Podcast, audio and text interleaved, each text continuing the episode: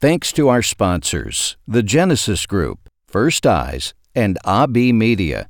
That's ABBImedia.com. They host my website, thecountrywriter.com, where you can send me a message or you can buy one of my books, including my newest book, Puns for Grown People. This week, Making Room. When you grow up, you make your entire house your own. Well, actually, your wife makes it like she wants. But when you're a kid, your room is the only place you have where everything can be just like you like it. The only new house my parents ever built was constructed in 1974. Prior to that, we lived in a small red brick house that was built post World War II. Before that, my parents rented a white framed house that was so close to the highway you could almost high five people as they drove by. So when my mother was given a clean slate to build whatever she wanted, she did. Now, before you hear what I have to say next, keep in mind that there was a window of fashion between leaving the 1960s and heading toward the 80s when people, hindsight, were somewhat lost.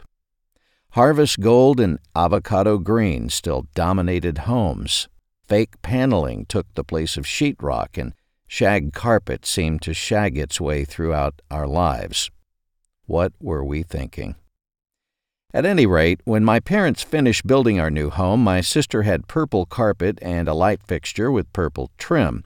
My room had bright green carpet and a light fixture with an assortment of those smiley faces. Remember the smiley face? The one we know today was commissioned by an insurance company in 1963. A man named Harvey Ball was hired to draw it. He was paid $45 for his 10 minutes of work. However, Mr. Ball is not the originator of the smiley face. According to Smithsonian Magazine, a remarkably similar smiley face was found on a piece of reassembled pottery that is 3,700 years old. I guess happy has always been with us.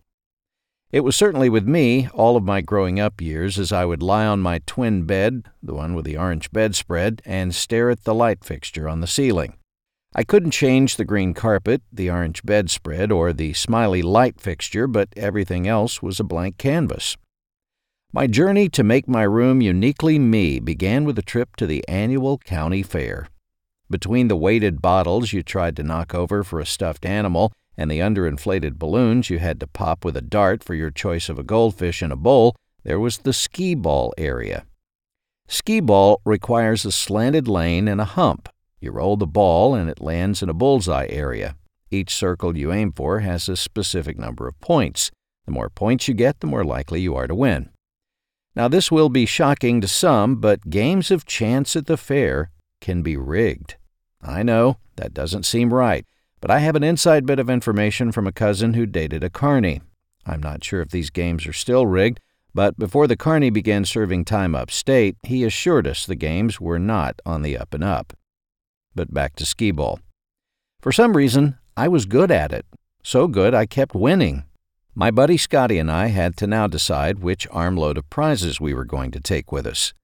It was determined that since girls had yet to notice us, stuffed animals were not a good choice, and we didn't want to carry a goldfish in a bowl. So, posters it was. The posters we selected are a prime example of why the early 1970s were great for American teens.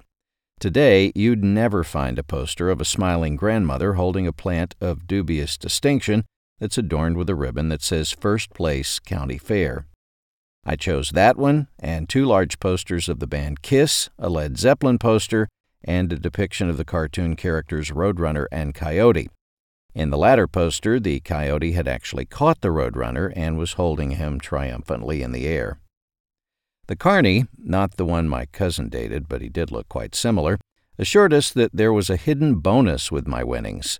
He said each was also a black light poster. He said if I won five more games, I could get a black light bulb. Being out of quarters, I decided to take my winnings and go home to decorate my room. Scotty chose similar posters, and suffice it to say, neither of our mothers were happy with our selections.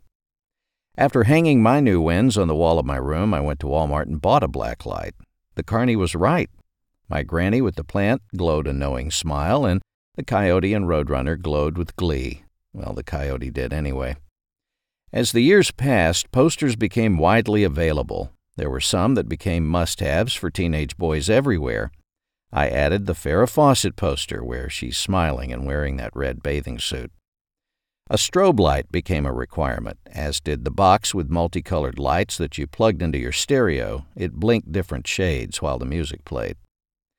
Then one day, it all came to an end. A girl I was dating convinced me to do something my mother never could take down everything, wallpaper the room, and change the bedspread. I regretted it, but I couldn't admit it to my mom or my girlfriend, so I pretended to like it. I'm still pretending. It's why men build man caves when they're 50 years old. We want our old rooms back. I noticed the fair is in town. Don't tell my wife, but I've been practicing my skee ball. I'm John Moore. Thanks for listening to this week's podcast. I hope you have a great rest of the week. God bless.